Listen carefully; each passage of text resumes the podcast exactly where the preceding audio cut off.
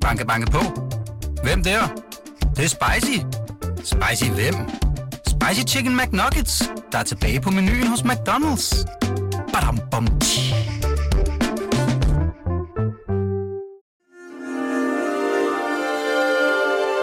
Du lytter til Weekendavisen.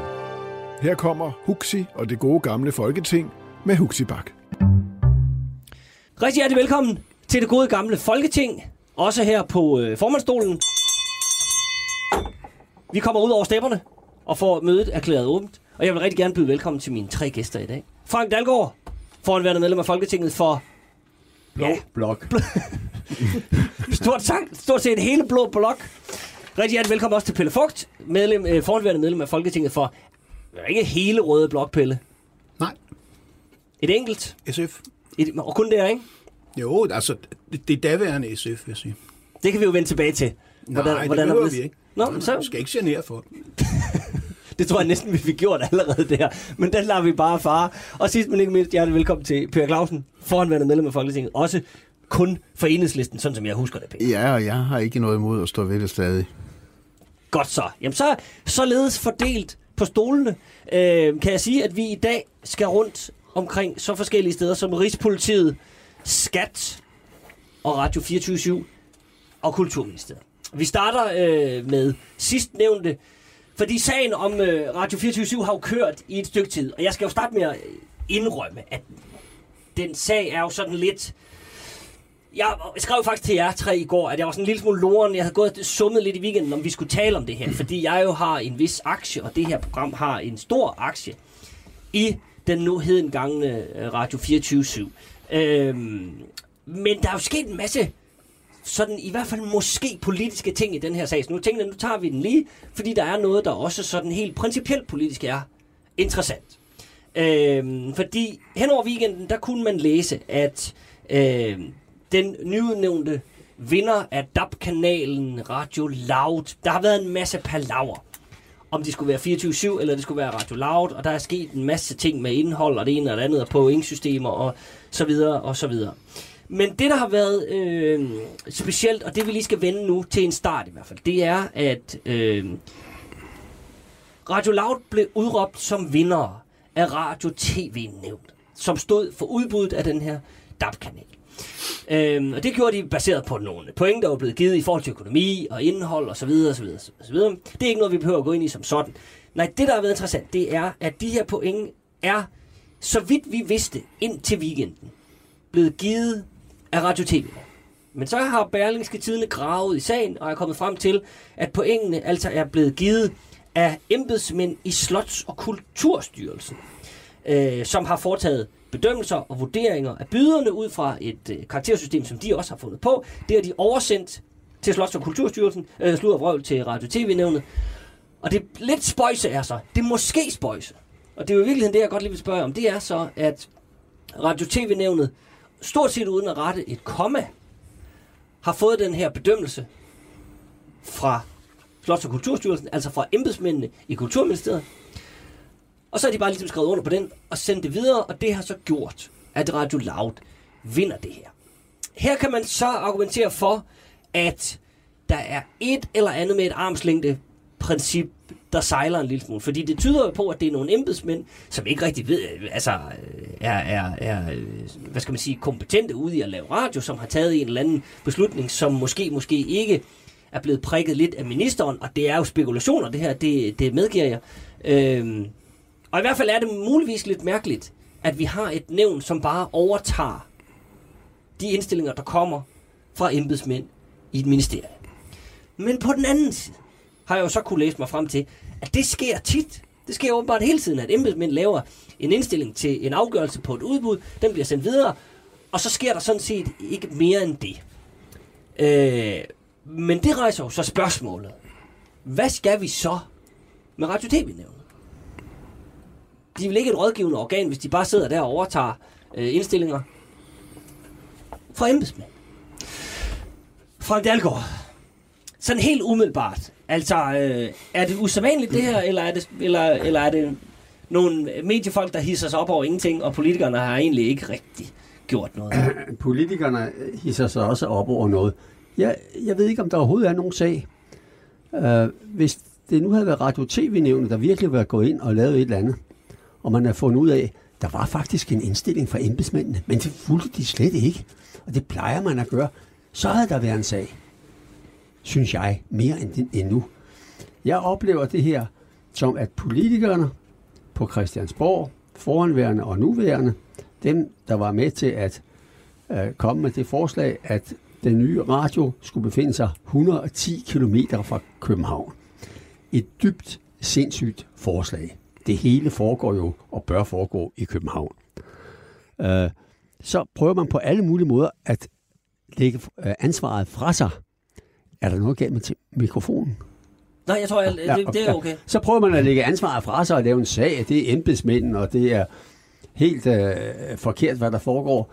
Det, det synes jeg ikke. Det forkerte var, at politikeren med, med Dansk Folkeparti og Venstre i, i spidsen, og Socialdemokraterne var der vel også, og andre, øh, Øh, var ude på, at alt skulle lægges væk fra øh, København. Og nu prøver de at ligesom virvle støvet op, sådan at det er alle mulige andres skyld. Men det er politikerne, flertallet på Christiansborgs skyld. Man har ødelagt og nedlagt en fantastisk velfungerende radio. Okay. Per Clausen. Jamen, altså, jeg er faktisk øh, øh, rystende enig med Frank. Måske ikke helt i, at alting skal foregå i København. det kan jo godt være, at det var klogt at lægge noget radioproduktion i provinsen, men man måtte da være klar over, da man gjorde det, at det ville betyde, at Radio 24 ville lukke. Og så kan man sige, så alt det, der kom bagefter, det var jo sådan en aktion for at lave en eller anden slags redningsaktion i forhold til Radio 24 Og jeg kan godt forstå, hvis folk dengang troede, at så var det også afgjort, at det skulle være Radio 24 der skulle fortsætte. Men det var det jo ikke, for man sendte det udbud. Mm.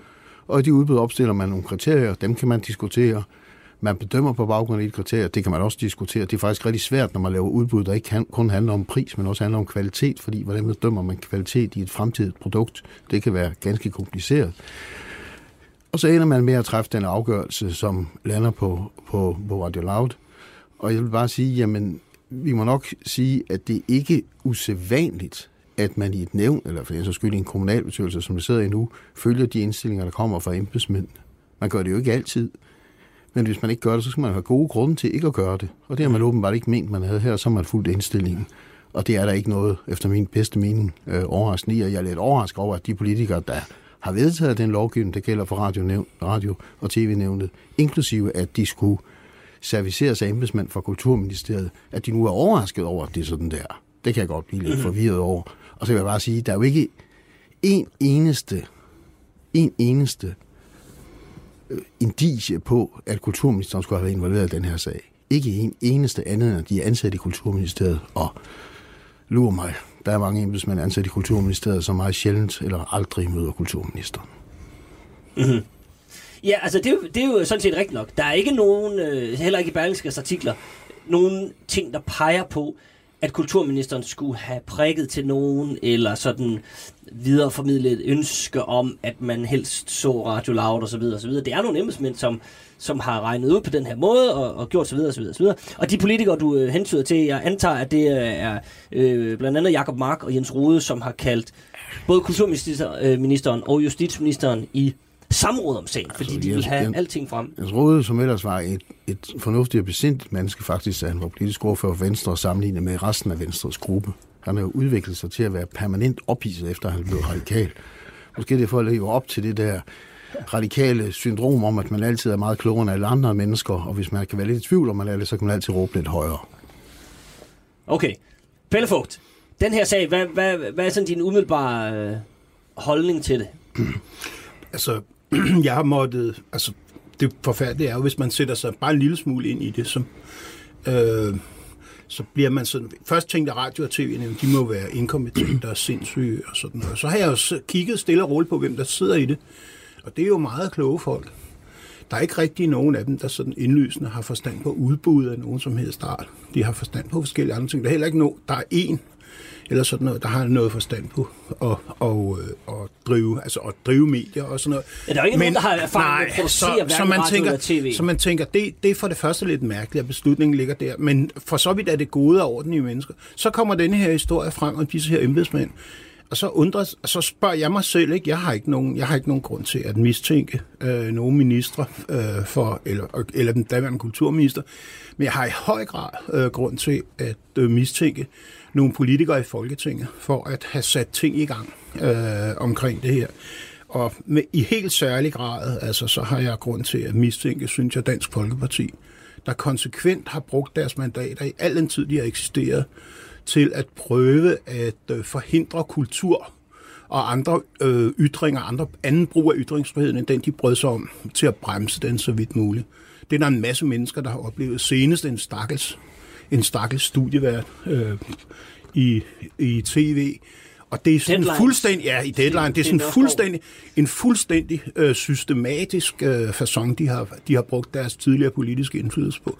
Det synes jeg, jeg sporer her også. Øh, og jeg ser da med stor, øh, med stor glæde frem til, hvad der kommer ud af sådan et samråd, og mm-hmm. hvad der sker her, fordi det forekommer mig, altså hvis jeg kigger både på kriterierne og øh, beslutningen, så forekommer det mig, at uanset hvem de der embedsmænd er, og jeg kender dem ikke, så forekommer deres beslutning mig så besynderlig.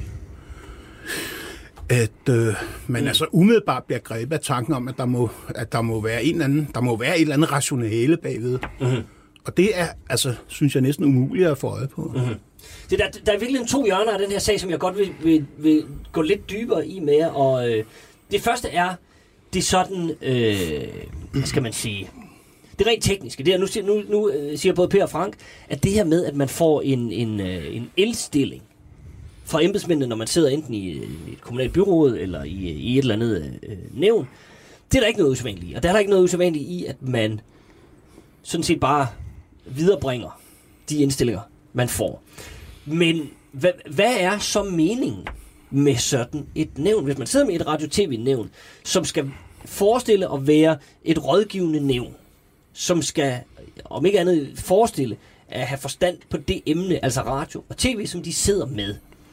Øh, hvis de ligesom bare sidder som, nu bruger jeg øh, måske lidt ladet udtryk, men et gummistempel for embedsmænd i Kulturstyrelsen, så kunne man så ikke bare sige, at så behøver vi ikke de der råd og nævn. Det er jo sådan set ligegyldigt, fordi så, så får vi bare indstillinger fra Kulturministeriet, og så bliver det sådan, som det er, hvis det alligevel er sådan, det bliver, Per Claus. I princippet er det vel sådan, at radio- og tv-nævnet er opfundet, fordi man gerne ville have lidt distance fra det politiske system til der, hvor beslutningerne blev truffet. Ja. Fordi man kan sige, hvorfor aftalte de der politikere ikke bare, at Radio 24 skulle fortsætte, hvis det var det, man ville? Altså, det kunne man jo sådan set godt have gjort. Det kunne man sagtens have gjort. Og, men det valgte man så ikke. Man sagde, at man sendte det udbud, og så skulle man have nogle andre til at tage stilling. Disse andre, altså nogen, der er uafhængige af staten. Mm. Og det er det, der så er begrundelsen for, det er dem, der træffer afgørelsen. Træffer de så altid den afgørelse, som bliver indstillet for embedsmænd? Nej, det tror jeg ikke. Jeg tror simpelthen, at de indimellem træffer andre afgørelser. Og de er jo i hvert fald en eller anden form for, i hvert fald i princippet, en form for kontrol af, at det, der kommer fra embedsapparatet, har den fornødne kvalitet og objektivitet osv. Det forudsætter selvfølgelig, at de er i stand til at gennemskue det, og det er kloge besindige mennesker og sådan noget, men, men det er i hvert fald princippet i det. Og det princip kan jo være fornuftigt nok. I hvert fald har der været, princip, har der været fuldstændig politisk enighed om, at man skulle have det her radio- og tv-nævn. Ja. Der har været fuldstændig politisk enighed om, at de skulle serviceres af Kulturministeriet. Præcis ligesom for eksempel Europanævnet også serviceres af Kulturministeriet.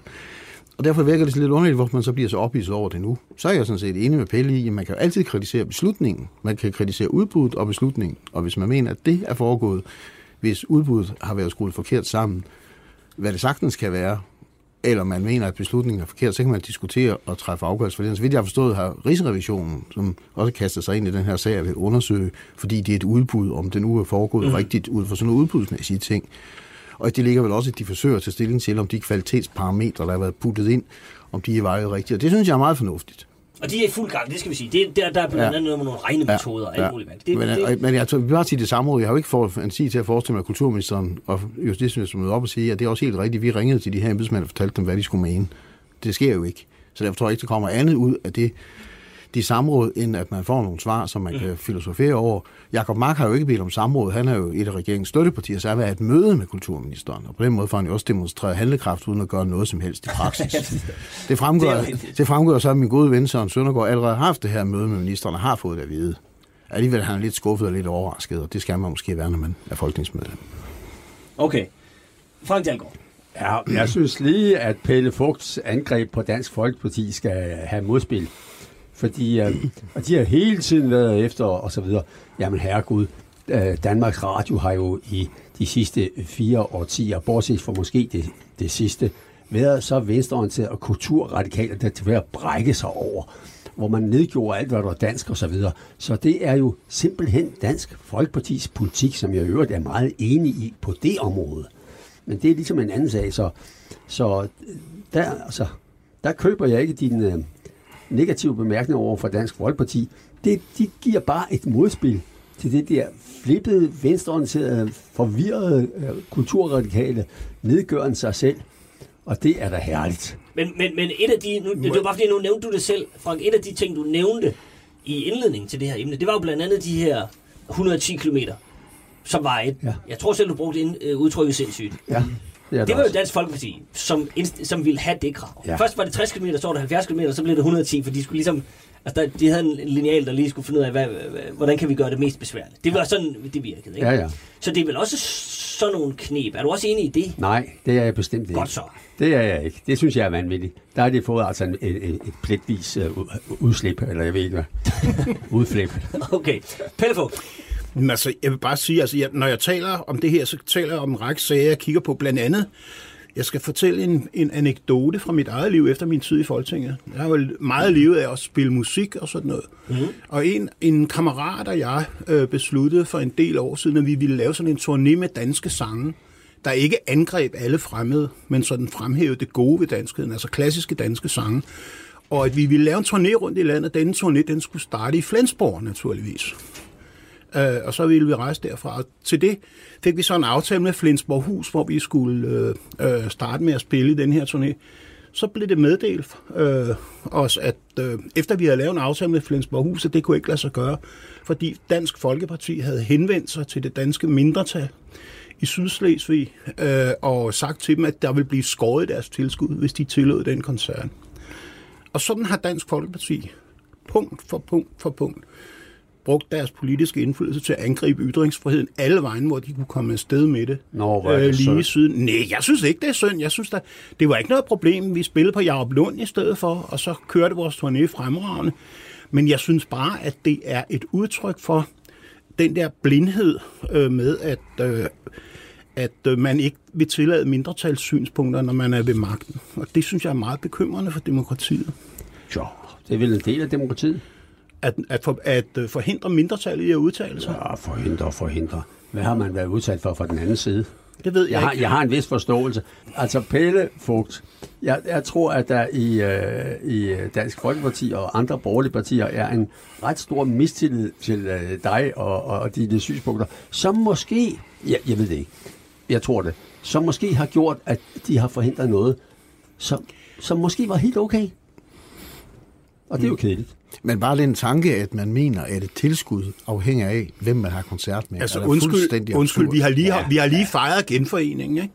Mm. og at true det danske mindretal i Sydslesvig med, at, at det kulturelle tilskud til dem ville blive sat ned, hvis de, hvis de, øh, hvis de tillod, at Flensborghus blev brugt til en koncert med nogen Dansk Folkeparti. Altså, det er Og helt, den altså, stil. Frank, helt generelt er Det det, er meget ubehageligt. Vel sådan, at ligegyldigt hvad emnet er, hvis, hvis, hvis der er et eller andet mindretal, som vil have lov til noget, som ikke er ulovligt, at så kan man ikke øh, fra politisk hånd henvende sig og sige, at deres tilskud afhænger af, at det politiske parti, eller det, den, politi- den regering, eller et eller andet, er enig med det, der bliver sagt. Det, det er vel ikke Nej, det lyder ikke godt. specielt demokratisk. Og det, det lyder som om, det heller ikke er rigtigt. Men, øh, så, så det skal jeg ikke forsvare, men, men der kan måske være en forståelse for noget. Uh. Det var dog... Jeg er ked af, at det her ikke er på tv. Så skummelt grin har jeg ikke set i mange år. Jeg er godt at se dig igen. Nå, hør engang. Så nu, nu gemmer vi lige øh, de her spekulationer om, om, og Franks anklager om, øh, om, om det er rigtigt eller ej og sådan noget. Det lyder, jeg vil også sige, altså øh, Pelle, det er vel sådan noget, ved de, hvorfor bliver der ikke sagt fra, hvis nogen kommer så, hvad skal man sige, øh, åbenlyst og... Vi sagde da også fra, og Nå så ja, ja, men fra, fra spillestedet, det, de skal da sige, de skal da ringe til nogen og sige, prøv at vi bliver truet af Dansk Folkeparti. Det kan, det kan da ikke være rigtigt. Så er der blevet skåret deres tilskud. Det var de ikke. Nå, men det- dengang, var der, dengang var der faktisk en, en løbende konflikt mellem Dansk Folkeparti og, og det danske mindretal. Nå. Blandt andet fordi det danske mindretal havde frabedt sig Pia Kærsgaards tilstedeværelse ved årsmøderne i Sydslesvig, så de havde, havde det ikke for godt med hinanden. Stemningen var i forvejen. forvejen dårlig. Ja. Okay. Nå, men apropos øh, dårlig stemning, var jeg lige ved at sige. Så den anden del af den her Radio 24-7-sag, som jeg godt lige vil, vil øh, vende med jer, det er, den tanke, jeg fik i forhold til alt det her, både med, med øh, indstillinger fra embedsfolk og nævn, som overtager en indstilling uden at rette et komma og så videre, man kan lyne hurtigt, og især hvis man har, har øh, hvad skal man sige, haft, haft fingrene nede i Radio 24 Der sidder jo også øh, nogle af mine gamle chefer, Mads Brygger og Michael Berlsen, og den får der heller ikke for lidt på diverse sociale medier i forhold til øh, det ene og det andet med det her. Det vil jeg meget gerne medgive. Og fordi man har været involveret i det, så kan man jo nogle gange måske godt komme op på en lidt større klinge, end det kan bære osv. Men den tanke, jeg fik, det var, at uagtet om der har været, øh, det tror jeg sådan set heller ikke, som Per var inde på, at der har været en kulturminister, som har siddet inde på sit kontor og visket ud til nogle embedsfolk, jeg vil have, det skal være Radio Laura. Jeg tror ikke, det er foregået på den måde. Det vil være højst usædvanligt. Også fordi processen var jo startet under en tidligere kulturminister, der har ligesom, det har kørt længe det her. Øh, og det er jo meget sjældent, at vi ser så åbenlyse magtmisbrugssager i Danmark, trods alt, og det skal vi jo sådan set være glade for. Men se, den tanke, jeg fik, var, at for efterhånden en del år siden skrev P1-journalisten Jesper Thunel en bog, der hed Mørkelygten, mm. som handlede om en mekanisme, som gør nogle af de samme ting, men noget mere, hvad skal man sige, uskyldigt, men at det hele er fedtet ind i en kultur, hvor nogle embedsmænd fornemmer, hvor en regering og en minister sådan godt kunne tænke sig, at det her ender. Der er ikke en minister, der har sagt det, men det ligger på en eller anden måde i kortene. Det ligger i, hvad der bliver meldt ud i alle mulige andre sager, og så videre, og så videre. Så er der nogle embedsmænd, der tænker, vi er sgu ret sikre på, at ministeren og en regering ikke nødvendigvis er interesseret i, at Radio 24 skal fortsætte. Derfor opstiller vi nogle kriterier, som gør sådan og sådan og sådan. Og det er sådan set på eget initiativ, og derfor er der ingen rygende pistoler, derfor er der ingen beviser eller noget som helst, og derfor er der heller ikke noget ulovligt. Og det er jo ikke engang sikkert, at ministeren rent faktisk har ønsket det. Men nogle embedsmænd, der har en fornemmelse af, at det muligvis godt kunne være sådan der, og de vil jo også gerne gøre deres egne hoser grønne osv. osv., osv. Det var den fornemmelse, jeg fik i den her sag. Per Clausen, er, er det... Øh, Øh, er det en vanvidsstrøm, som, formand, som formanden har gang i, altså, eller hvordan? Altså, jeg vil hellere sige det på den måde, at forskellen på at påstå det i den her sag, og så det Jesper Dynøl påviste, og Jesper Dynøl gjorde så den anstrengelse at lave en rigtig, rigtig grundig undersøgelse af tingene, ja. og var i stand til at fremlægge rigtig, rigtig god dokumentation for, at det var det, der var sket i de sager, han refererede til. Mm. Så siger han derudover, at når han fundet det sådan flere eksempler på det, og så gælder det nok også, og det kan sagtens være, at det er sådan. Jeg, jeg må bare indrømme, det er aldrig gået op for mig, at det var vigtigt for den socialdemokratiske kulturminister, at Radio 24 lukkede. Aldrig. Det er faktisk aldrig gået op for mig. Så hvis det ikke går op for mig, så er det gået op for embedsmanden. Det ved jeg jo ikke. Der er jo skabt sådan en myte om, at Socialdemokraterne har en særlig ondskabsfuld linje over for Radio 24-7, fordi at man skulle være vrede over et af programmerne, hvor man har gjort til krig med nogle socialdemokrater osv. Men realiteten er jo, at de eneste partier, vi ved, der systematisk gik efter at lukke Radio 24-7, det var Dansk Folkeparti, som så i øvrigt fik hele den gamle borgerlige regering med, inklusive de venstrefolk, der nu er stærkt ophidset over, mm, mm. at Radio 24-7 mm. ikke fortsætter. Så altså, jeg synes, der mangler, øh, der mangler bare sådan det der indicie på, at her skulle der virkelig for alvor være noget. Men selvfølgelig kan magtmisbrug også på en diskret måde forekomme i Danmark. Det skal vi være opmærksomme på. Og hvis der var noget at hænge det her op på, så ville jeg også forfølge det. Mm. Altså, jeg synes, det er værd, og jeg synes, det er værd at kigge den her sag efter i korten. Og så synes jeg, at øh, hele spørgsmålet om, hvordan øh, embedsværket i Danmark fungerer, og hvordan vi behandler sådan nogle, hvordan vi behandler forholdet mellem politikere og embedsmænd, og hvordan vi behandler magtens tredeling og sådan noget. Det er noget, vi bør være utrolig opmærksomme på hele tiden. Jeg tror faktisk meget vel, at de der, at de der embedsmænd kan have, kan have truffet den her beslutning ud fra en eller anden idé om, at det her er godt for min karriere, fordi tidsånden er nu sådan og sådan og sådan, og så vil det nok være smart, hvis det er det her, der bliver udfaldet. Det synes jeg, jeg har oplevet med embedsmænd, jeg selv har været berørt med i det kommunale system, øh, hvor jeg øh, har været ansat. Øh, og øh, altså det, det er jo meget, meget svært sådan at sætte fingre på og sige, det er derfor og derfor, men det er sådan denne her trang til at plise. Mm. Øh, den, den er altså meget vanskelig at eftervise, egentlig, øh, men den er der. Øh, og sådan, sådan, tror jeg, sådan tror jeg, det er. Og jeg tror, man skal være meget opmærksom på det hele tiden. Mm-hmm. Frank Dahlgaard, har, har vi, som, som Pelle henter lidt her, et, øh, et problem med embedsværket på den konto? Det kan, det kan jo godt være. Jeg tror det egentlig ikke. Jeg tror, at de embedsmændene, der er kommet den her indstilling til uh, Radio TV-nævnet, har godt været klar over, at det, det vil der se, blive set på. Og så har de sagt, at vi må lave et pointsystem. Vi må kunne forsvare den her beslutning. Og derfor, øh, jamen så, hvis der skal graves med i sagen, og det synes jeg, der skal, så skal vi vel have det frem. Hvad er det, man har givet point for? Hvor meget er det vagtet, vægtet, og hvordan faldt det ud? Det tror jeg, jeg har i hvert fald ikke selv set det i medierne. Der er jo, der er jo, man kan jo se i forhold til, hvordan pointene er givet osv. Men så, kan, så som Per også var inde på, så er Rigsrevisionen jo i gang med det her. Men hele det her med, som Jesper Thunel påviste dengang, og som Per øh, delvist giver ret i, men selvfølgelig, men, men også ganske rigtigt siger, at der er jo ikke den der rygende pistol. Er det, er det noget, du har bemærket? Nej, det er det ikke.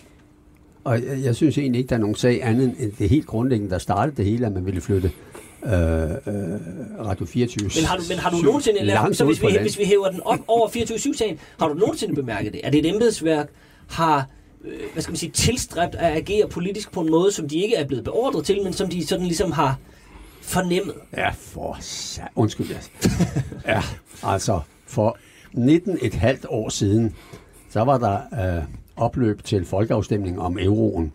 Og der blev embedsmænd presset rundt omkring i systemet, i økonomiministeriet og i finansministeriet, og ved Gud, undskyld, også i Nationalbanken, der gik ind for euroen. Og at man i dag, når den ene øh, øh, efter den anden nationalbankdirektør trækker sig tilbage, så skriver de tankeløse journalister, at det var kronens forsvarer, der nu gik på pension. De ville skulle myrde kronen. De ville have haft euroen. Og Nationalbanken skal jo ikke som en neutral institution gå ind i det. De blev jo også presset. Så altså, det, det er en stor, et stort eksempel på, hvor, hvor politikerne blev påvirket. Og hvis de ikke gjorde det, så var deres karriere nok sat på standby. Ja. Derfor gjorde jeg det, det må jeg lige sige. Og det fik jeg succes med. Jeg var løsgænger dengang i Folketinget. At uh, fremsætte et, uh, for, uh, altså en forspørgselsdebat i, i Folketinget, hvor regeringen blev pålagt at præcisere, hvor grænserne går for brugen af embedsmænd. Den, øh, og det, der kom en dagsorden, som det hed i gamle dage, den fik jeg sammen med Åge Fransen fra SF flertal for i Folketinget, og regeringen blev stemt ned. Det var, øh, uh, på Nyrup var lige ved at uh, udskrive uh, valg, og så tog man Ove Åge Fransens uh, indstilling, eller, som i virkeligheden var den samme som min, og, og så kom embedsmændene uh, et halvt år efter med en præcisering af, hvor grænserne går for brug af embedsmænd. Og de var meget, de ringede selv til mig over for Justitsministeriet. Det var sommer, men jeg var derinde. Nu er rapporten kommet. De var meget glade for, at nu havde de, nu havde de noget at hænge sig op på og kunne sætte hælen i, at der er grænser for, hvad man kan bruge embedsmænd til. Og det, der skete dengang med euroafstemningen, det var, at det, de pjæser og andet materiale, som helt klart hørte til noget, som de politiske partier skulle lave, det lavede man i Finansministeriet og i øh, Økonomiministeriet. Skandale. Okay. Så det, det findes. Ja, det findes. Pelle, du havde en kommentar? Ja, jeg, jeg ville, ja, altså det der, det der med det bestandige pres og sådan noget der, det, er der, det, er der, det er der ikke nogen tvivl om. Altså, Man skal hele tiden, man skal hele tiden så, altså, f- være opmærksom på, hvordan de der ting flytter sig. Men Radio 24 når man nu sidder, øh, når man nu sidder i sådan en gruppe embedsmænd og laver sådan et pointsystem, øh, har man så ikke en fornemmelse af, hvordan det vil falde ud, hvis man laver pointsystemet sådan, og hvis man laver pointsystemet sådan? Det vil jeg tro. Jeg vil tro, at man sad og, jeg vil tro, at man, jeg kan ikke rigtig forestille mig andet, end at man siger, hvad er det egentlig, der er formålet med det her? Øh, det er en eller anden bestemt slags radio, vi skal have. Af en eller anden. Så stiller vi nogle kriterier op, sådan og sådan og sådan og sådan. Øh, hvis, nu de, hvis, nu de, øh, havde, hvis nu de havde tænkt sig, at der ville komme noget helt vanvittigt ud af det her, så havde de ikke lavet dem på den måde. Vel? De laver dem efter en eller anden idé om, enten at det skal være meget retfærdigt, eller det skal have et bestemt, eller det skal ende på en eller anden bestemt måde, mm. og sådan noget. Og det synes jeg er, altså, det, det er jo meget, alt, det er jo al ære og respekt værd, men de må have vidst et eller andet om, øh, hvad det var, de lavede, og hvorfor det pointsystem ser sådan ud. Man kan i hvert fald sige, og igen, jeg er jo selvfølgelig øh, lidt biased, som man siger i den her sag, at det, og men jeg tror også, det er sådan noget, Rigsrevisionen er ved at se på, at det kan, det kan virke en lille smule besynderligt, at man laver pointsystemet to dage inden afgørelsen bliver truffet, og efter ansøgningerne ligesom er landet så beslutter man sig for, hvordan man vil bedømme. Det burde måske have ligget omvendt. Altså, altså- det, det vil jeg sige, det er jeg jo helt enig i. Altså, det normalt ordentlige udbud, der laver man jo kriterierne, og så sender man de udbud, Mhm. mm-hmm. sådan at dem, der byder ind, kender kriterierne. Det er der overhovedet ingen tvivl om. Og det synes jeg, der er bestemt, man skal klage over. Det er bare noget lidt andet, end det, der har været diskussionen i. Og jeg synes måske, jeg synes måske lidt, Berlingske Tiden har det problem nu, at fordi man hele tiden finder på noget nyt. Måske havde man faktisk noget godt at forfølge. Så skulle man holde fast i det, Mhm. i stedet for at løbe over i det andet. Og så vil jeg sige, at politikere indirekte og direkte påvirker embedsmændene. Det er der overhovedet ingen tvivl om. Altså embedsmænd lever jo, leverer jo gerne input, som de har en forventning om, kan blive vedtaget, og dermed tilpasser det de også den politiske magt, kan man sige. Noget andet er jo også, at der findes masser af eksempler på, at embedsmænd jo også udøver politisk styring i vores samfund på en måde, som vi jo sådan set måske kan være lidt mere tvivlende overfor. Altså den såkaldte uafhængige embedsmand er jo heller ikke apolitisk. Hele diskussionen om Finansministeriets regnemetode er jo et rigtig godt eksempel på, at der måske er gået rigtig meget politik i det, man ikke for få år siden bare kaldte den måde, vi regnede på, og den helt almindelige måde. I dag er stort set alle jo enige om, at det kan diskuteres, og at de præmisser, man putter ind, er helt afgørende for, hvilke resultater man kommer. Men så meget mere har du jo ret i, at selvfølgelig skal man, når man sender noget i udbud, sørge for, at dem, der byder, de har mulighed for at se, hvad det er, de byder på. Podcasten er sponsoreret af Maxus, som netop er lanceret i Danmark med 100% elektriske biler med moderne teknologi og højt udstyrsniveau. Find din forhandler på maxus-danmark.dk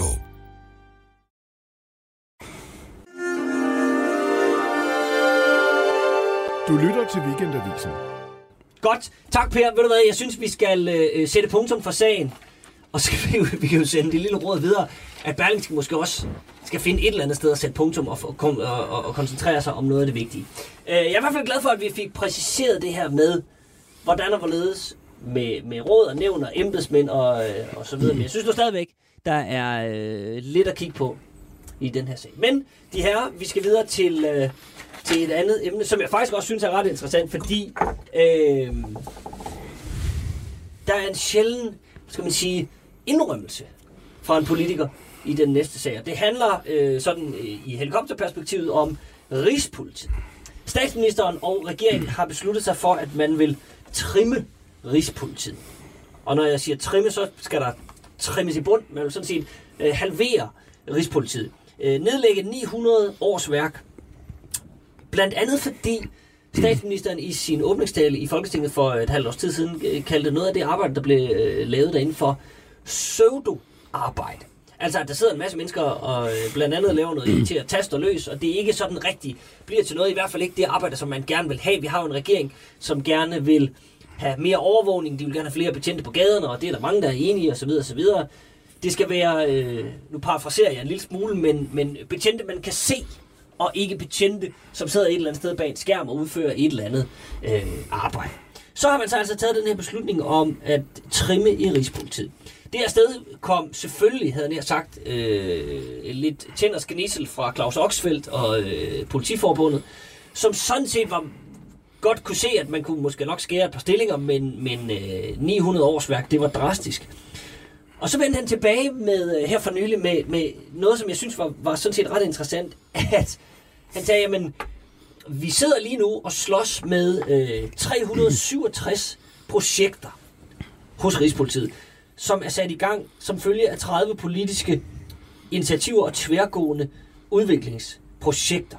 Og det viser også et øh, svar fra Justitsministeriet til øh, Folketingets øh, retsudvalg. Og så er der flere øh, politikere, der har været ude og sige, ja, det er måske rigtigt nok. Jeg tror blandt andet, Pia Olsen Dyr var ude og sige, for, altså, det er måske rigtigt nok. Vi skal måske tænke os lidt om, fordi nogle gange så, øh, så kommer vi til at ønske os alle mulige ting af politiet, og det er ikke altid, at det sådan lige flugter med, hvad der bliver indstillet fra øh, politiet, og hvad der giver god mening. Man kan også sige 367 projekter.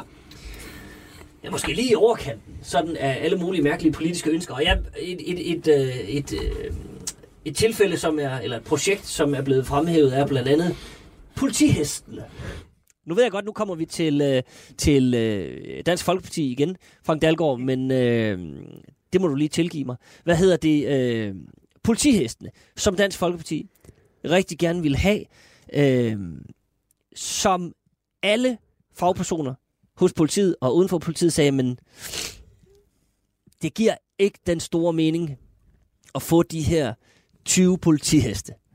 Øhm, det, det er jo sådan nogle projekter. Hvad, hvad, kan du, kan du se, hvad Pia Olsen Dyr også kan se her? At politikere nogle gange øh, kommer op på, ja undskyld øh, mig, den høje hest, ja. uden at måske have, ja, ja. have tænkt igennem så Ja. meget med det her. Jeg tænker også helt overordnet, altså, Mm. hvad er det lige, der er, sket i vores samfund? Da jeg var en lille knægt, der gik der politifolk rundt på gaden. Tænk, de gik. De kendte banditterne i området, som ikke var så forfærdelige banditter. De havde ikke pistoler på sig. Enkelte havde i inderlommen. Nu har de dem jo som Wild West-sheriffer. Øh, de snakkede med folk. De var øh, kendte, og de vidste som regel, hvem der lavede et eller andet øh, små ting. Jeg oplevede, at der var meget mere politi på gaderne. Der var øh, ikke noget særlig kriminalitet i forhold til nu. Øh, og så går man i dag og siger, at vi har ikke råd, til trods for, at samfundet er blevet mange, mange gange rigere. Dengang var der også politi på hest. Nu ved jeg ikke, om det er en god idé at gennemføre det. Det tror jeg ikke, det er. Men det er da meget hyggeligt og dejligt at se det i gaden. Men det, Frank, men Frank prøv lige høre, nu stopper jeg lige din, ja. Din, uh, din tilbagegang til Morten Kork 50'erne Ja. ja. med det ridende politi og, og skurke, der kun gik med... Altså, hvad var der af skurke? Folk slog ikke hinanden ned. Der skete ikke der særlig noget. Nu er det øh, kriminaliteten, og i- især den grove voldskriminalitet, eksploderet inden for de sidste 20 år. Og øh, politiet øh, er ikke på gaderne, og politiet har jo realiteten givet op. Øh, der burde ikke ansættes flere politifolk. Der burde være en mangedobling af politistyrken. Problemet er bare, at man kan jo ikke skaffe folk, der kan løbe og kan regne og kan regne. Altså, det er øh, en samling skvatrøve. Undskyld, siger det. Mange af de unge, der vil øh, komme ind, de har heller ikke været soldater. Så når man prøver at øge politistyrken, så lykkes det kun at få halvdelen igennem. For de kan sgu ikke løbe hurtigt. De kan ikke løbe en, en tyv op. Så der er mange problemer i det her. det er der bestemt, Frank, men, men prøv lige at forholde dig til øh, det her problem med, at politiet jo langt hen ad vejen, de vil jo gerne være med på det her. De vil gerne løbe 20'erne op, og så videre, og så videre, og så videre. Men de føler, at der bliver spændt ben for dem af politikerne. Kan du genkende det billede? Ja. At politikerne sætter alle mulige mærkelige projekter i gang med, med nærbetjente, som skal stå ja. et eller andet sted og være synlige, og øh, ja. Ja. som projektet er blevet døbt øh, Klappen Betjent, fordi det er ligesom en betjent, der skal stå udenfor et eller andet sted, så kan man komme og se en politibetjent. Det hjælper jo ikke rigtig noget. Jo, det tror jeg, det gør. Det gør i den grad. Men tror du, tror du, det gør det, når politiet selv siger, det hjælper simpelthen ikke, vi har en mand stående, og så kan man komme og kigge på ham, men han opklarer jo ikke noget. Så, kan de, så står han der. Der er, Det, det, er, vel, det er vel politifagligheden, der, der, der ja. Er bedre til at vurdere det her, frem for politikere, ja. som sidder og ønsker sig heste. Og... Ja, politifagligheden er jo også at, at lave forebyggende arbejde og være ude ved øh, i nattelivet fredag og lørdag og lige dæmpe nogle gemytter og, og opføre sig lidt menneskeligt. Og det gør de jo mange steder. Så, øh, så der ikke opstår øh, alvorlige situationer. Mm. Men man kan jo, altså i gamle dage havde vi jo også øh, grænsebetjente og sådan noget. Nu har man det igen, men nu er der ikke råd til det, og nu er der ikke, og det tager ressourcer, og det hjælper ikke at snik og snak. Men hvad er, Og jeg problem, hvad er siger problemet stadigvæk- så? Problemet, ja. Hvad er problemet? For i et meget, meget fattigere Danmark i 60'erne og 70'erne, der havde man råd til det hele. Og der kom betjent ud med det samme, hvis der havde været indbrud, var der sjældent var i nogle øh, huse eller nogle lejligheder. Og nu har de ikke tid. Og, øh, så hallo, hvad er det egentlig, der sker? Sidder de virkelig inde i Rigspolitiet og, og, og skriver og, og administrerer og laver papirnusseri? Det tror jeg egentlig ikke. Og når man siger, at der er flere IT-folk ansat, så tænker jeg, det er nok en meget god idé. Så jeg har jo svært ved at køre ind i det faglige og bedømme det her. Men jeg kan godt bedømme det overordnet. Der er alt, alt for lidt politi, og de får alt, alt for lidt opbakning. Og det siger jeg henvendt til mine to øh, med forhåndværende MF'ere her fra det Okay. venstreorienterede miljø. Så, således beskyldt for nærmest at være medskyldig i det her. Per Clausen, øh, vil du ikke lige forholde dig til så det her med, at politikerne sø- søsætter alle mulige projekter, som forhindrer politiet i deres arbejde? Det vil jeg gerne, men jeg vil starte med at sige, at politiet er vel en af de få områder i den offentlige sektor, som ikke har været udsat for hårdhændede effektiviseringer og besparelser. Altså, der har jo altid været det der synspunkt om, at der skulle være penge til det. Så det er lidt underligt, øh, hvorfor at de nu skal blive omtalt som nogen, der er særlig hårdt ramt. Og så vil jeg sige, derudover er jeg da helt enig i, at der er noget besynderligt i, at man i gang sætter projekter med grænsebevogtning, øh, rulle, flytbare politistationer osv., som ikke har nogen effekt. Og jeg synes måske også, det er en smule bekymrende, at man i fuld alvor mener, at man kan undvære halvdelen af de ansatte i Rigspolitiet, uden at det går nogen forskel. Mm. Så er der jo et eller andet, der er gået helt galt undervejs. Jeg er heller ikke sikker. Jeg tror, det er fordi, at den nuværende regering ligger under for det sædvanlige behov for symbolpolitik, nemlig om man tror og mener, at jo flere betjente man kan se, jo tryggere er man. Og det vil jeg bare sige, sådan har jeg det ikke. Jeg synes ikke, det er sådan, det forholder sig. Men jeg er enig i, at det ville være rigtig fornuftigt at bruge betjente også i det forebyggende arbejde og sørge for, at de var derude, hvor der var en risiko for, kan man sige, at der opstod kriminalitet. Altså i den forebyggende fase, der tror jeg, man kan spille en rigtig, rigtig stor rolle, og det er noget af det, man selvfølgelig skal prioritere. Men jeg er helt enig i, at netop fordi politiet er sådan et område, hvor alle politikere, i hvert fald fra Socialdemokratiet mod højre, elsker at føre sig frem med storslåede planer, så kommer der ikke et politi- politiaftale, uden der kommer 7, 8, 9, 10 nye projekter, som lige præcis handler om, en politiker skal sætte sit fingeraftryk. Mm. Og så er det jo et rigtig tit i politik, at selvom det fingeraftryk, det er så lille, at ingen bagefter vil opdage det, så er det jo rart at have prale af. Og det er måske en af... Hjemme i kredsen, eller... øh, eller over for kernevælgerne. Det er jo det der med, altså jeg også, nu er jeg kommet til at beskæftige mig med kommunalpolitik, der har jeg også oplevet, at nogle kommunalpolitikere er enormt optaget af, at de ved et budgetforlig kan få afsat 2 millioner kroner til folkeskolen til et specielt formål. Bagefter bliver det i Aalborg delt ud på 50 folkeskoler, og ingen opdager, at de penge er kommet, men man har haft mulighed for at fortælle om, hvor storslåede resultater man har opnået. Det er meget mere kedsommeligt og trivielt at beskæftige sig med at skabe gode og ordentlige vilkår for de offentlige ansatte, så de kan udføre deres arbejde. Og i øvrigt, så har de jo tit mere forstand på at udføre det arbejde, vi politikere har. Pelle Fugt, hvad, siger- hvad siger du? Jeg tror, at vi har et problem med, at øh, politikerne føler sig mere og mere magtesløse. Og det er, fordi de er mere og mere magtesløse. Og så for at gøre opmærksom på, at det er vigtigt, at de er der, så at reagerer de på avisoverskrifter øh, og på forskellige ting og kræver omgående, at der sker det og det. Mm. Derefter glemmer de alt om det og kigger i aviserne igen. Hvad, hvad er det næste, der sker? Og så forventer man, at, at, at nogle myndighedspersoner og nogle folk, for eksempel i politiet, skal gennemføre det her. Og det er, det er tragisk, fordi man kan, ikke, man kan ikke drive noget. Der mangler simpelthen for de fleste partier, for de fleste politikere efter min, så mangler der en politik. Der mangler et eller andet langt, sejt drive, hvor man vil gøre et eller andet. Men så vil jeg til gengæld sige, at jeg er meget enig, meget langt hen ad vejen med, med Frank. Altså jeg er sådan, hvad sådan noget her angår, så er jeg sgu også kulturkonservativ. Jeg tror, der, jeg tror, at verden bliver mere sikker, der bliver mindre kriminalitet, hvis der er en betjent, der går rundt, eller to, øh, ude i ens kvarter, som man kan snakke med, og som man kan røre ved, øh, og som har en lille smule fornemmelse af, hvad der sker, frem for at der er, øh, frem for, at der er overvågning. Mm. Øh, og jeg tror, at en af grundene til, det er ikke, den, at det er ikke grundlæggende, øh, men øh, der er sket en masse ting i samfundet, som har gjort, at kriminaliteten er blevet øh, større og mere ubehagelig.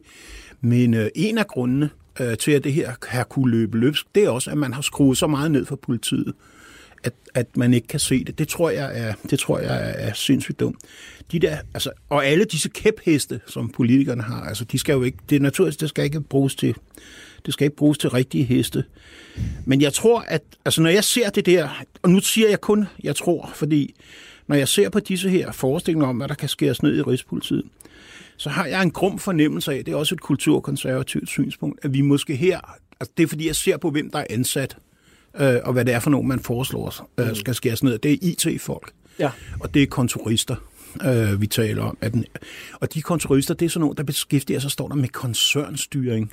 Det er fandme interessant. Altså, hvor meget koncernstyring, hvor mange folk skal vi have til at lave koncernstyring i, Rigshus, i Rigspolitiet, ikke?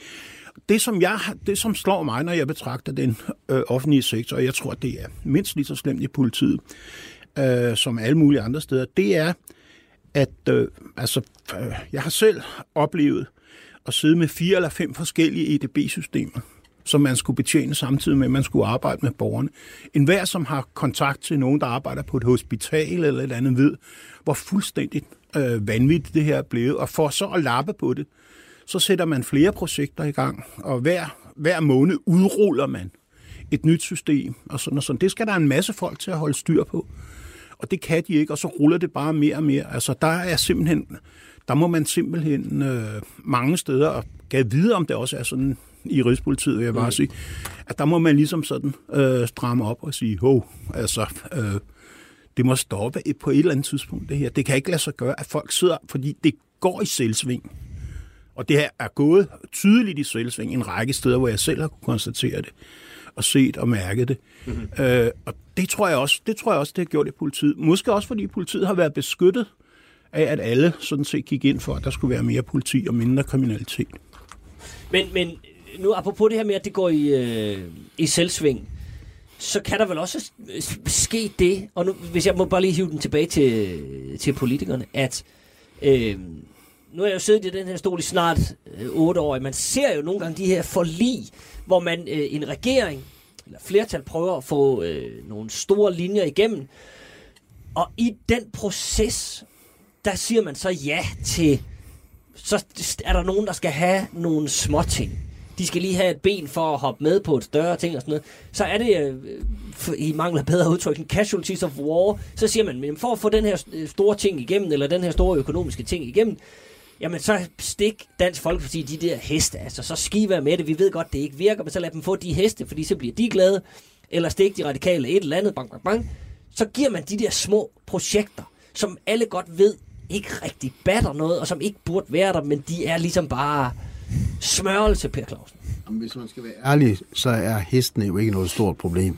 Det er spild af penge, det er rigtigt, men det er jo ikke noget stort problem. Jeg er sådan set enig i, men, men de er at, jo et symptom. Ja, de er et symptom, men, men, men der er jo også den anden, fordi når man snakker om det der med Rigspolitiet, så er det jo rigtigt nok, at, vi, at hvis, hvis den faktisk er sådan, at man kan påvise, at en rigtig stor andel af de nye medarbejdere arbejder med koncernstyring og kommunikation, hvad man jo ser nogle steder i den offentlige sektor. Mm. Se bare universiteterne som et andet eksempel hvor den mængde af penge, der bruges på administration, jo er eksploderet øh, i forhold til, hvad der bruges på andre områder. Så, så selvfølgelig skal man være opmærksom på det og gribe ind over for det, og selvfølgelig er der noget at hente, det er jeg helt sikker på. Så kan man sige, at i IT-området er det det særlige ved det, at enhver form for offentlig og statslig ekspertise er jo væk. Det er jo private firmaer, som man entrerer med, og som er dem, som er besidder den viden, der findes om IT i Danmark, stort set. Og det er jo i stand til at få skruet kontrakter sammen, der er sådan, sådan formuleret, at hver eneste gang det viser sig, at det var noget, man ikke har taget højde for i systemet, ja, så skal man betale ekstra for at få det løst. Og hvis de konstruerer problemer, så skal man også betale ekstra for at få det løst. Øh, altså, det er jo nok lidt, lidt sent at vende tilbage til de gode gamle dage, men engang havde staten jo også et selskab, der arbejdede med IT. Måske var det rigtig klogt at have det, hvis man skal være i stand til at matche nogle firmaer, som ellers, om man så må sige, kan malke kassen og skabe uanede problemer. For det er jo rigtigt, den offentlige sektor er fyldt med IT-projekter, der ikke lykkes. Jeg skulle at sige, når jeg møder folk ude i det private liv, så det er også fyldt med IT-projekter, der ikke lykkes. Altså, jeg tror, de fleste er enige om, at IT-branchen Det er en grundpille for IT, IT, IT, IT-branchen er en mærkelig branche, fordi man kan producere det ene, det ene program efter det andet, der ikke fungerer, og derefter får man lidt ekstra penge for at få det til at fungere, og hvis man er heldig, så ender det med, at det fungerer. Ikke? Mm. Okay. Ja, Frank Dalgaard? Ja, altså Per Claus, du sagde før, at øh, politiet er virkelig ikke særlig hårdt, hårdt ramt. Og øh, jeg ved ikke, hvor du har det fra, for men det må jo måles i forhold til opgavernes omfang, og de er eksploderet i takt med øh, indvandringen fra kulturfremmede lande, er det eksploderet, og det ved vi alle sammen. Og det er et helvede at være politimand i dag. Det tror jeg faktisk på. Men når Mette Frederiksen griber ind her, så tror jeg, det er fordi, hun ser på tallene, at i Rigspolitiet er de sidste fire år øh, antallet af årsværker, altså medarbejdere, vokset med 25 procent. Og det er jo meget. Og det skal jo ikke skæres væk. Der er jo noget med 240 stillinger skal nedlægges. Resten, 660, skal overføres til politikredsen. Altså ud mm-hmm. og være synlige og jeg tror, at jo flere synlige betjente der er, jo mindre øh, øh, vold i gaderne og på togstationerne er der. Men kan man så ende, Frank, med det problem, at man får sendt øh, 660 mand ud og være synlige og stå på perron og gader og stræder og i Omforanegade og hos Per og alle mulige steder og være synlige, og så øh, vil det batte ved voldskriminaliteten, som i øvrigt er faldende og har været det i mange år.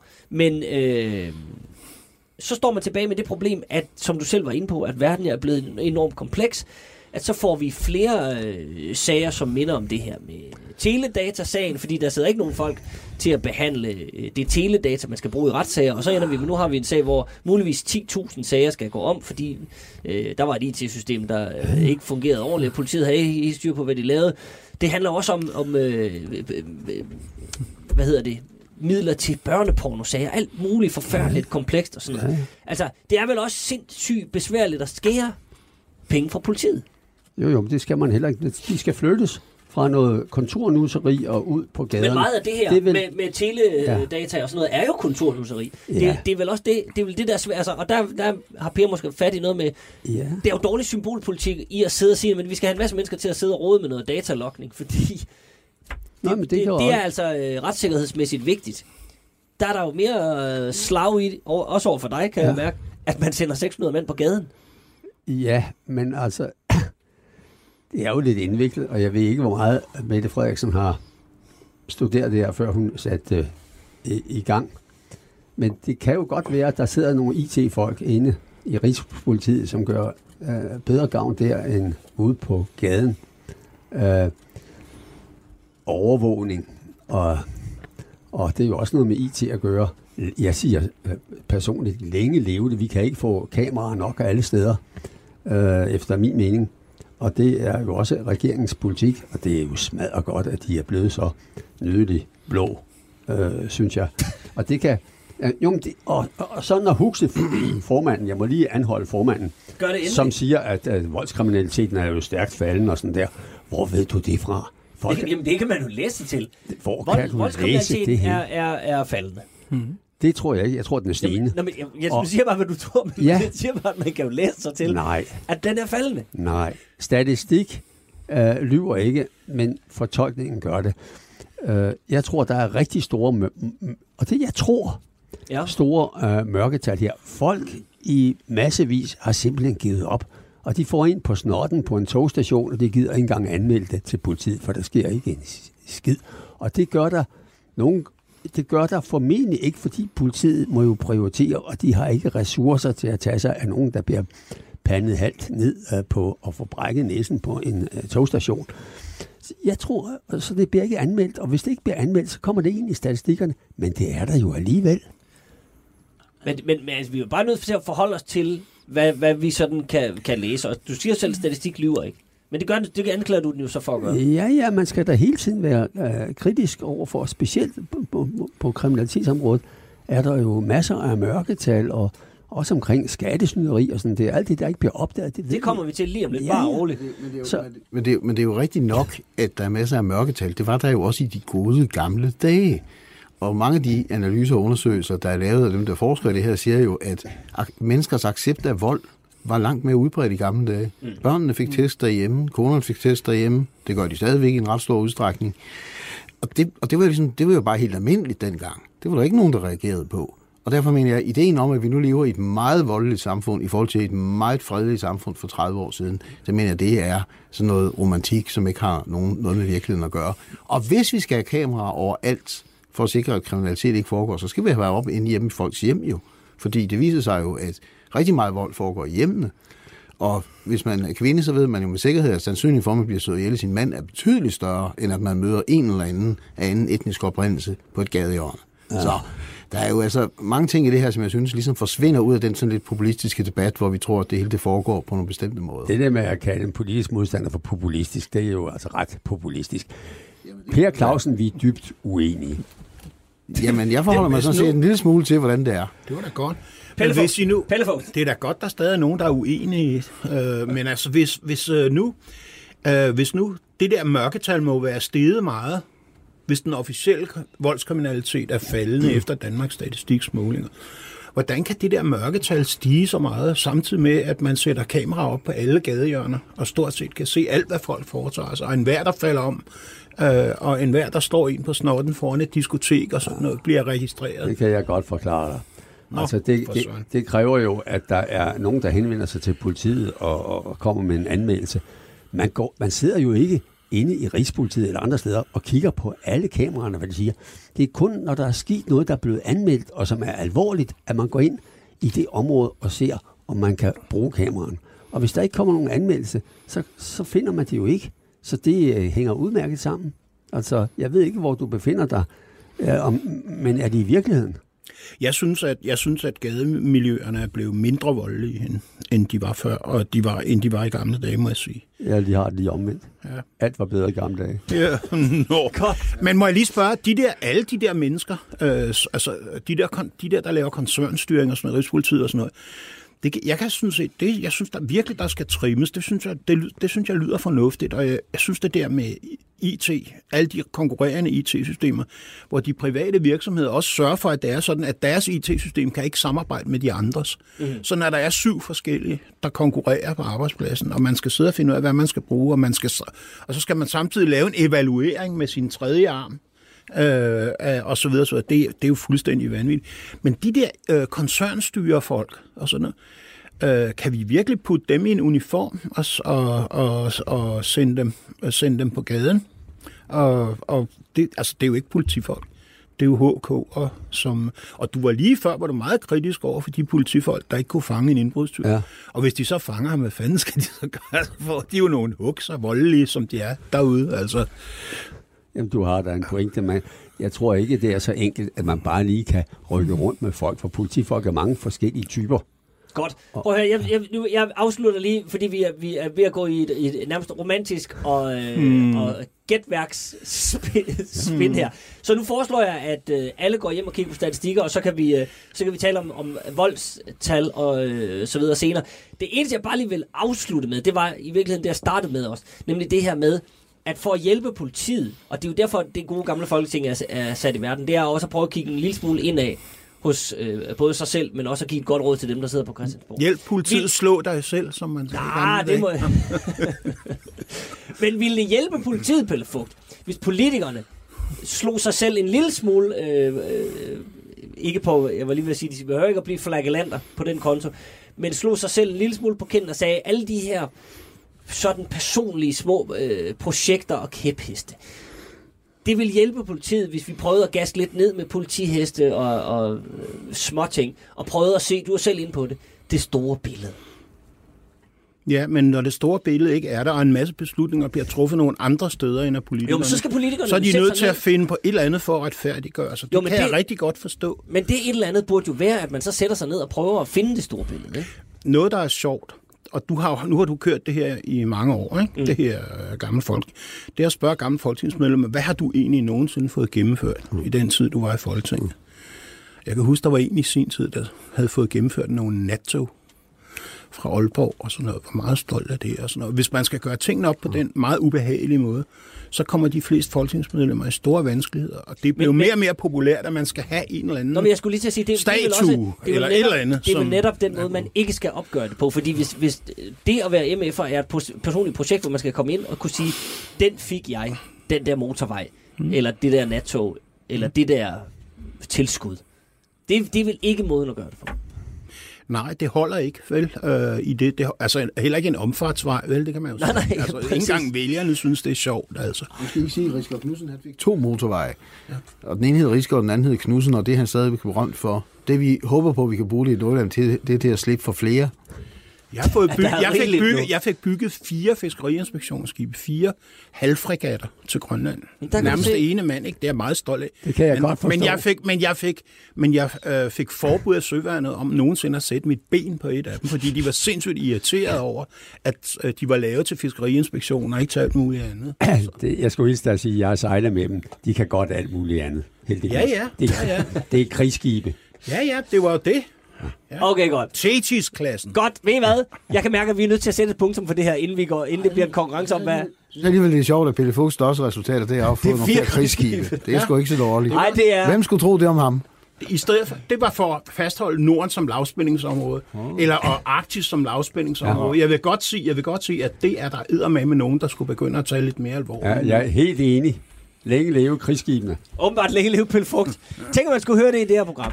De her, vi har et emne tilbage. Det skal vi også nå, så derfor afbryder vi nu al snak om øh, krigsskibe og politiet. Og skal en tur over til en institution, som vi har brugt temmelig meget tid på i det her program. Gennem alle årene, nemlig skat.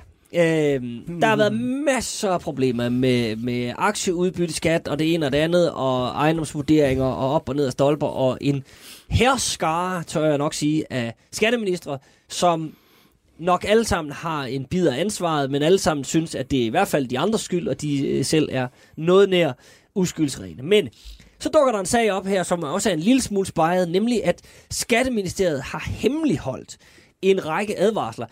Det spændende tal 117, det er jo sådan et, et tal, der som oftest øh, dukker op i, øh, i øh, vidigheder og Anders Sandblad, men det er altså 117 advarsler, som er kommet fra øh, interne revisionsrapporter hos øh, Skatteministeriet øh, om blandt andet kontrol af selskabsskat, bilimport, 12 osv. Og de er lækket, de her rapporter fra ministeriets interne revision. Øhm, og det viser sig ydermere, at Folketinget, trods gentale forspørgseler, ikke har fået de her rapporter. De har simpelthen fået afslag på at se rapporterne. Og det har jo så altså gjort, at Folketinget ikke har kunne tage beslutninger øh, på et fuldstændigt grundlag. Det er vel, Per Clausen, et ret stort problem, det her. Nu ved jeg, at det, Carsten øh, Lauritsen, som har været den siddende skatteminister, har sagt, jamen han øh, vurderede, at det ville ikke blive bedre. Der var, der var så meget materiale, at det kunne simpelthen ikke betale sig at sende det til, til skatteudvalget, fordi de havde rigeligt at se på, at de ville ikke kunne nå at læse det her, og det ville ikke bidrage til noget som helst. Men altså, nu, nu er det et lidt lavet spørgsmål, men det er jo det er da en meget bizarre undskyld, er det ikke det? Altså, I, der er for meget allerede. I, I kan slet ikke tåle at se så meget materiale. Det, det med, altså, jeg synes faktisk også, det er lidt mærkeligt, også fordi jeg betragter faktisk Carsten Lauritsen som, som nogen fornuftig og hederlig mand. Det må jeg sige. Altså, Vi er nu kommer han også fra Nordjylland, så det kan være derfor. Men jeg forstår ikke den her måde at argumentere på. Altså, det må jeg indrømme. Men ellers må man jo bare sige, at skat, det starter med den klassiske om, at vi kan få noget, der er bedre for en fjerdedel af prisen, siger man, og lader som om det er sådan, det er. Om nogen har vidst, virkelig vidst, at man systematisk undergraver og smadrer skattevæsenet ved de besparelser, man har gennemført, eller man bare var præcis så dum, som det lyder til, det ved jeg jo ikke. Men der er jo nogen, der mener, at der har været i hvert fald nogle politikere, der måske over i den blå side, som synes, at det var rigtig smart, det der med at undergrave skattevæsenet. Men jeg tror, at du har ret, bare lige for at sætte et komment der. Der er jo næppe nogen, og jeg ved ikke, om der er nogen, der har lyst til at komme med den beskyldning, det tror jeg ikke, men at der er nogen, der har bevidst ville ødelægge skat. Altså det, det tror jeg som heller ikke. Jeg tror, du, øh, det rører jo tilbage til, at man ville, man ville spare. Der er jo Ja. Truls Poulsen og andre jo også stået og sagt, at man kunne spare. Problemet var så, at man i første omgang, øh, man, øh, spar, man, man fyrede de folk, som skulle erstattes af et IT-system, inden IT-systemet mm. var på plads og virkede. Og så startede misæren, sådan og så, så, og, sagt. og så sparede man nogle flere. flere. Altså, det har jo været sådan, at, at stort set skiftende regeringer, uanset farver, har systematisk sparet på det her område, fordi man har sagt, at det kan sagtens blive bedre. Og de eneste, der sagde, at det ikke kunne lade sig gøre, var udover Frank Aaen, som jo tit har ret, øh, så var det jo sådan set de ansatte i skat, men selvfølgelig, hvorfor sagde de, at det ikke kunne lade sig gøre? Det var, fordi de var bange for at tabe deres stillinger. Det kan man jo altid sige om offentlige ansatte, som forklarer, at når man sparer her, så fører det til, at det hele bryder sammen. Men realiteten er jo, at det er brugt det er fuldstændig sammen. Og der synes jeg, at Carsten Lausen kunne gøre sig selv en tjeneste ved ikke at forsøge at holde det tilbage. Også fordi han kunne jo med ro i sinde sige, at alle de ulykker, der nu skete, det var jo nogen, som stammede fra tidligere skatteminister. Der har været så mange af dem, så de kan fordele det på den måde. Altså det er ligesom, når man nu i dag, at Venstre går fuldstændig amok, fordi at det viser sig, at der er problemer på sygehusene. Nu må ministeren gribe ind, siger øh, Venstre så, ja ja, I havde magten over det her område indtil for knap for godt et halvt år siden. Alle ulykkerne er nok ikke sket siden. Mm. Frank Dalgaard, hvad, altså den vi ser her, det, det, det, prøv Ja. lige, at- kan du som, som, øh, som øh, en god liberal forklare, hvorfor Carsten Lauritsen siger, prøv at høre her, Ja. I skal ikke se de her papirer, fordi Ja. I har rigeligt at se til, og der, der er problemer nok i skat. Jeg hemmeligholder lige 117 øh, advarsler fra vores interne system. Det er ikke nødvendigt, de får, får noget at vide om det. Nej, det er jeg svært ved at acceptere, men jeg er sådan lidt i, i choktilstand, fordi der kom lige en bibemærkning fra, fra Per Clausen om Frank Aaen har, har tit ret. Jeg behøver bare at sige, jeg prøver bare at sige et ord. Sovjetunionen. Manden var jo i mine øjne et landsforræder. Prøv at- Han havde siddet og styret Sovjetstaten Danmark, hvis det var gået på en Frank anden måde. Dalgaard, skal, skal vi ikke lige Han gemme... havde heldigvis ikke ret. Godt. Skal Han vi, ikke har lige, skal, vi lige, skal vi lige gemme øh, Frank Aaen og Sovjetunionen til en anden gang? Nu, nu prøver vi lige at Det tager, fokusere... vi, det tager vi gerne en hel time om. Ja, præcis. Det, vi kan vende tilbage ja. til, til det. Lad os, for, lad os forholde os til skat. Ja, ja. Problemet grundlæggende her, grundlæggende, er, at der ikke er en klar ansvarsfordeling. Når der er nogle instanser, der siger, der er noget galt, der er ikke kontrol på nogle ting, det kan gå galt med nogle udbetalinger og sådan noget der, så skal det være sådan, at modtageren eller afsenderen på en eller anden måde, hvis ikke budskabet trænger igennem, og der kommer en eller anden reaktion meget hurtigt, så skal der altså trækkes i en løn, eller på en eller anden måde, sådan at det er helt klart, hvem der har ansvaret for, at det her opråb, eller anskrig om, at der er noget galt, eller en kontrol, der ikke er, mm. er god nok. Men må jeg ikke lige spørge, i sidste ja. ende, der er det vel skatteministeren, der sidder med ansvaret her. Hvis øh, rapporter bliver holdt tilbage, og øh, ja. så videre, så videre, så videre. Ja. Det er vel skatteministerens Ja. ansvar, så Nej, i nej. sidste ende. Og så ved jeg godt, så kommer vi ind i det hele det her cirkus med, at der har siddet øh, Ja, ja. skatteminister i snart sa- sagt alle farver, så er der ikke rigtig nogen partier, der er, Jo. der er interesseret i, at vi får gravet i det her. Jamen, Men er det ikke, Når jeg, er det bliver, ikke skatteministeren, der sidder med det, med det endelige ansvar? når jeg bliver skatteminister, Ja. så er det første, jeg vil gøre, det er at sørge for, at der bliver en fuldstændig klar ansvarsfordeling.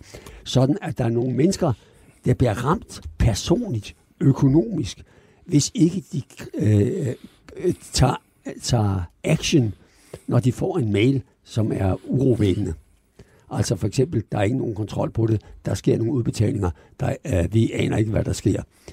Det kan ikke bare ligge der. Altså, det skal være helt klart, hvem der har ansvaret, og hvad sanktionen bliver. Så er det her problem løst.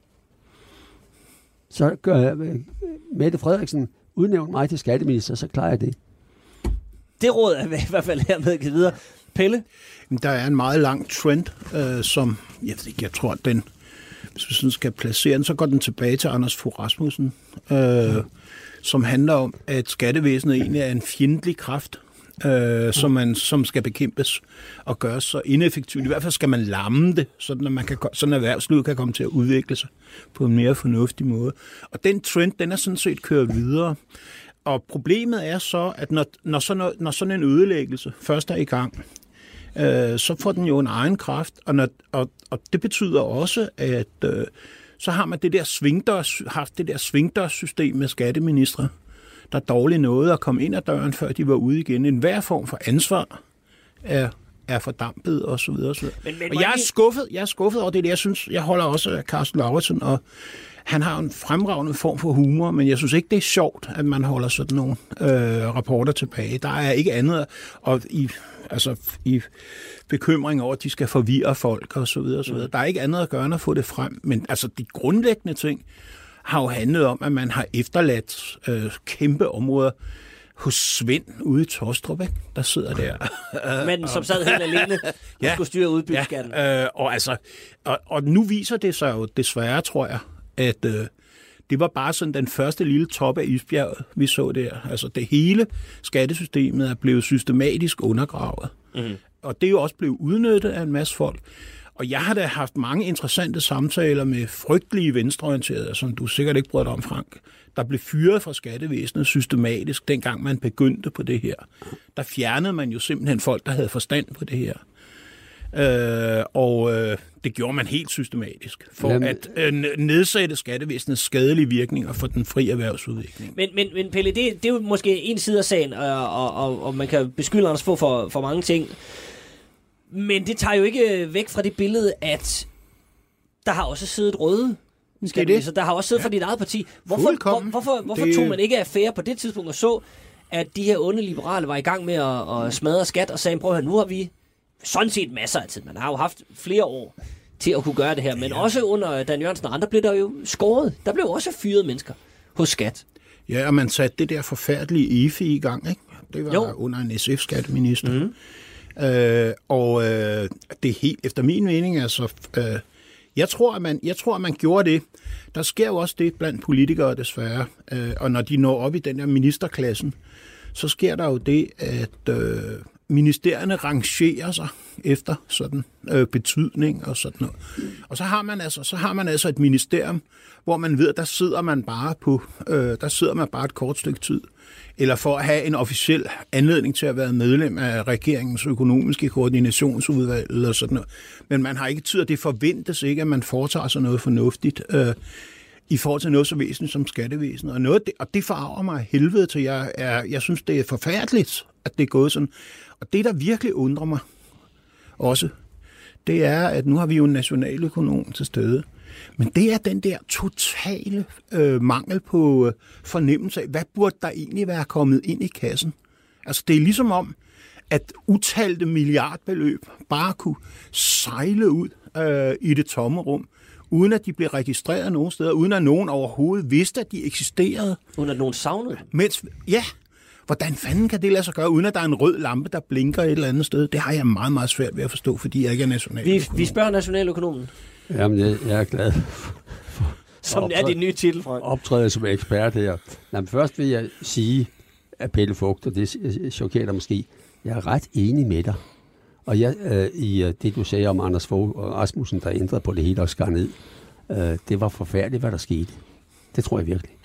Så, øh, og, og det er måske mere forfærdeligt øh, end bare det direkte, fordi det, der er sket, er, at skattemoralen, altså hvis man ikke har er røget sig en tur, mere eller mindre, hvis ikke man har tillid til, at systemet er retfærdigt, og at folk betaler den skat, de skal, og øh, hvis man får en fornemmelse af, at flere og flere oplysninger, at der er nogen, der kan slippe udenom, det, både med social bedrageri, men altså den anden øh, side, at folk ikke betaler skat og kan slippe fra det.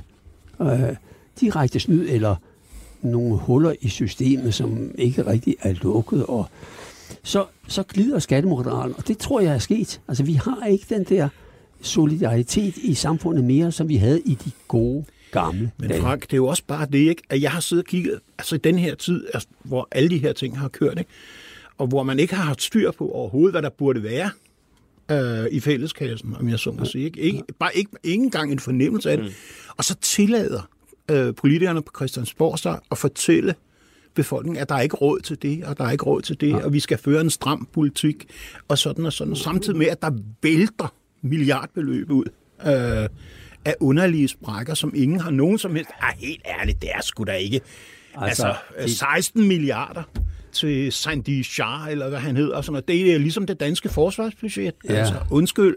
Ja, Det er, da, det er da ikke helt ubetydeligt, hvad vi snakker om. Nej, og det- det er jo kun en brøkdel. det er udbyttesagen, som er en, en skandale og en, en meget stor omfang. Ikke? Ja, det synes Beløb, jeg. ja. Ja, det kan vi godt enes om. Jo. Ja, ja, ja, Det er farligt, så enige I to er. nej, ja, ja. Men det er- nå, og det er- meget-. Det, det er tankevækkende. Jamen, det skal jeg forsikre dig, det er. Og forbrødring, det er en ting, vi arbejder meget med her i det gode gamle folketing. Men jeg vil alligevel bare lige afslutningsvis så øh, over til øh, Per Clausen. Jeg vil lige sige, som ingen er enige med, men det passer ikke. Jo. Jamen, jeg- ja, jamen, præcis, det ved jeg godt. Det passer nemlig ikke. Jamen, jeg, jeg havde lige lyst Så, til... jamen, så kom med en kort bemærkning. Ja, altså, det er jo ikke sådan, at statsfinanserne giver kæmpe underskud, i modsætning til rigtig mange lande. Kan de Der det? er faktisk overskud, og dansk økonomi kører ikke bare godt, men vanvittigt godt, altså nationaløkonomien. Men Frank, så, så meget desto mere bør der jo ikke fosse de her mange milliarder Nej. ud i udbytte, uden nogen Nej, opdager det. Og overskud- vi kan jo godt bruge de penge. Overskuddet burde være meget større. Jamen, jeg er Nu grundlæggende... taler vi om grøn omstilling, og der Ja. er ikke tid, penge til det, og der, Ja. er ikke tid, og der er ikke penge til ordentligt til, at folk på plejehjem øh, kan få en halv time mere. Ja. Med en Og jeg siger bare, at de her mange milliarder Hvad vil jo fanden er også give noget? Ja, nogen års Hvor ved I til at det fra, hvis I ikke ved, hvor mange penge, der burde være i kassen, Ja. og hvad der sker med dem? ja. Godt. Og, og tag, tag lige et eksempel. I en del år her for 5-6 år siden, der, der gik hele snakken i den nationaløkonomiske verden på, hvorfor er der ikke vækst i Danmark? Det er der i Sverige, det er der i Tyskland. Så viser det sig, at kunne hjælpe mig, det har der været hele tiden. Danmarks statistik har regnet forkert. Det er dybt, dybt pinligt. Og det er især pinligt, fordi beskæftigelsen vokser. Og når beskæftigelsen vokser, så er det fordi, der er en vækst. Og så må man sige til sig selv inde i Danmarks statistik, jeg har selv været der engang, der er noget galt med tallene, skal vi ikke se på dem igen. Men sådan noget, når alle tager fejl, vismændene opdagede det ikke, Nationalbanken opdagede det ikke, Finansministeriet opdagede det ikke, øh, desværre skrev jeg ikke noget om det i aviserne, men jeg sagde til mine elever ude på Niels Brock, det her er meget mærkeligt. Beskæftigelsen vokser, men der er ingen økonomisk vækst. Det kan ikke passe. Så der, det er nogle eksempler på, at når det går galt, og, og der er en kollektiv fejltagelse, så er der ingen, der gider snakke om det, fordi de har alle sammen røde ører. Godt. Så vil jeg lade Per Clausen få øh, den sidste bemærkning på den her konto i dag. Øhm, per, bare lige for at runde af i forhold til det her med læk og det ene og det andet og sådan noget. Altså er vi, er vi enige om, at vejen frem efter mange år må være, at alting bliver lagt frem, fordi ellers så, så bliver det jo aldrig bedre hos skat. Altså, det ville jo have været rigtig godt, hvis flere tidligere havde opdaget, hvad mange almindelige ansatte i skat sagde, nemlig at det her går ikke. Det er jo ikke, fordi der ikke blev advaret imod, det var fordi advarslerne forsvandt et eller andet sted i systemet. Og givet du nogle af alle de her mennesker meget mere offensivt var gået ud og fortalt, hvordan det i virkeligheden var. Fordi jeg har også, altså den der periode, snakket med folk, der var ansat i skattevæsenet, og indimellem næsten ikke troet på, hvad de sagde, fordi det kunne jo ikke passe, at det virkelig var så tosset. Og de her udmærkede mennesker, jeg snakkede med, der var ansat i skattevæsenet, var, modsætning til Pelles venner, ikke spor venstreorienterede, de var sådan venstreagtige, men var jo alligevel rasende over, at det arbejde, de udførte med at sikre, at alle mennesker betalte det, de skulle i skat, uanset hvor meget det så skulle være, at det blev saboteret. Og det er jo, og man kan sige, at det eneste, der kan få den slags ting løst, er jo, hvis det kommer frem i lyset. Og det synes jeg er, er rigtig, rigtig vigtigt. Og jeg er faktisk helt enig med Frank, at når alle dem, der tror, de har forstand på noget, er enige om, at det går den her vej, selvom det er forkert, så er det rigtig svært at rokke ved. For jeg kan da godt huske, at vi har også andre steder haft den der diskussion. Det var da mærkeligt, at beskæftigelsen skulle stige så meget, mm. uden der var nogen som helst økonomisk vækst. hvor produktiviteten i Danmark var gået i stærkt minus, hvad intet sådan set tyder på. Mm. Men det underlige er nemlig, at de der, nogle af de der meget kloge mennesker, selv når alting, når det ikke kan passe det, de når frem til, bare de er enige, så er det fint nok. Lemmingeffekten lever i bedste velgående, kan vi konstatere også inden for det nationale økonomiske. Lad det blive det sidste ord. Og så bare som en lille bit afslutning, hvis øh, Mette Frederiksen øh, lytter med og har brug for nogle råd, enten om politiheste, eller øh, Skatteministeriet, eller det nationale økonomiske, så kan man altid ringe til Frank Dalgaard. Hun er velkommen. Godt. Tusind tak, fordi I kom. Peter Fugt, Per Clausen og Frank Dalgaard. Vi er tilbage her i det gode gamle Folketing næste uge samtidig. Samme sted. Tak for i dag. Podcasten er sponsoreret af Maxus, som netop er lanceret i Danmark med 100% elektriske biler med moderne teknologi og højt udstyrsniveau. Find din forhandler på maxus-danmark.dk